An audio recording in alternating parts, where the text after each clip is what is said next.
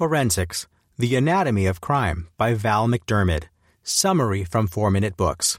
Written by Niklas Göke. One sentence summary.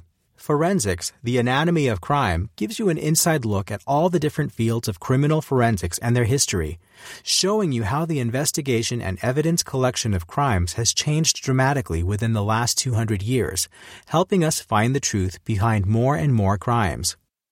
Favorite quote from the author we make high demands on the people we expect to deliver justice, and we don't always appreciate how much it eats away at them.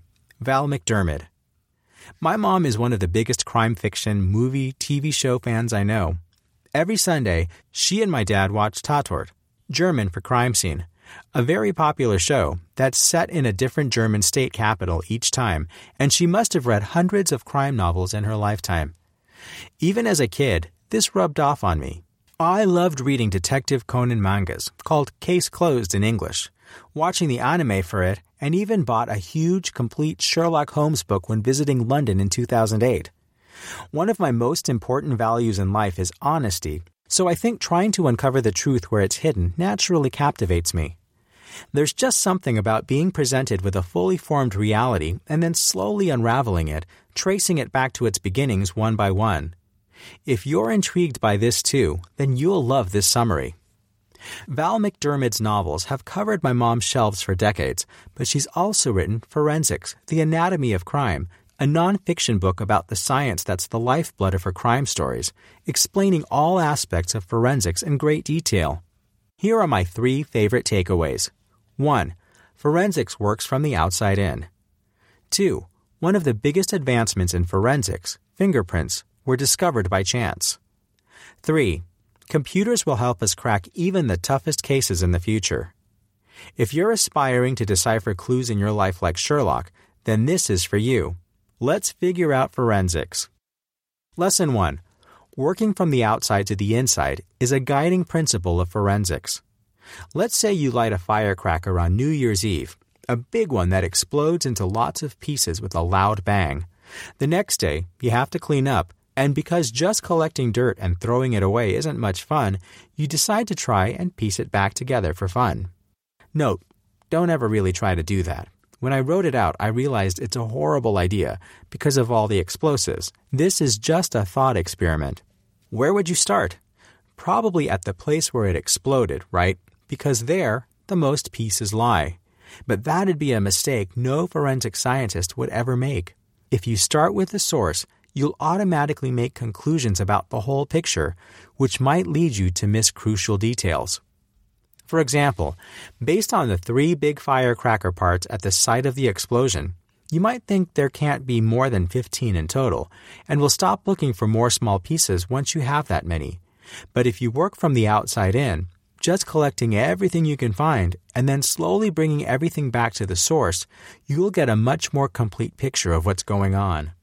Looking at everything that's on the outside and then slowly working towards the inside is a key principle of forensics. Fire scene investigators, forensic pathologists, and bloodstain analysts all do their work this way. Lesson 2 The fingerprint system came from Japanese pottery makers. Alexander Fleming leaving his petri dish unprotected for two weeks led to the invention of penicillin.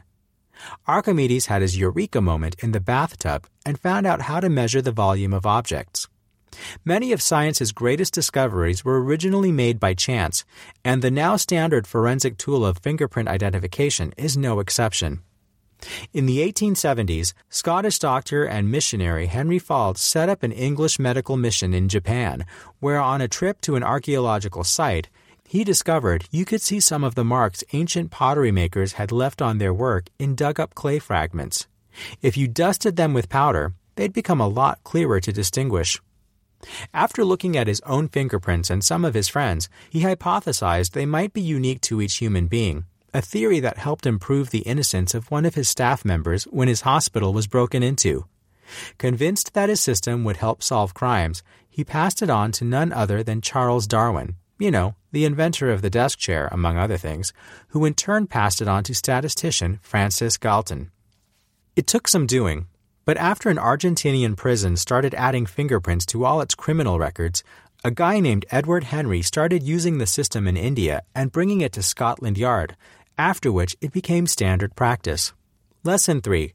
Thanks to the power of computers, the rate of crimes we solve will keep going up. The power of computers and the internet permeates everything by now, and of course, crime investigation benefits from this as well. Some of the hardest cases to crack are missing children, where only one in six is found thanks to someone identifying a photograph. This is because children's faces aren't fully formed, which makes them hard to distinguish. If you've ever mistaken a young girl for a boy or vice versa, you know what I'm talking about. However, computers are starting to get really good at facial reconstruction, which uses the 22 bones of the human skull to derive facial features and characteristics. The combined power of CT scans, X rays, and fast iteration of various models, thanks to fast computing, allows investigators to get a picture that closely resembles the victim much quicker. The first time facial reconstruction played a central role in solving a crime was in 2001 when five year old Rowena Ricker's brutal murder through her parents was solved thanks to a clay reconstruction of her face based on the bones of her skull. Let's hope that through the aid of computers, the rate of crime solved will keep increasing in the future, helping us make further progress toward a crime free world. Forensics, the Anatomy of Crime Review.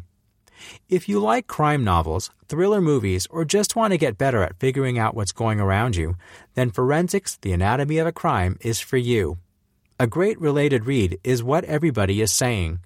Two thumbs up for this one. Who would I recommend the Forensics The Anatomy of Crime summary to? The 16 year old who loves detective stories. The 45 year old stay at mom home who binge reads crime novels in her spare time and anyone who works in jurisdiction or some type of law related function.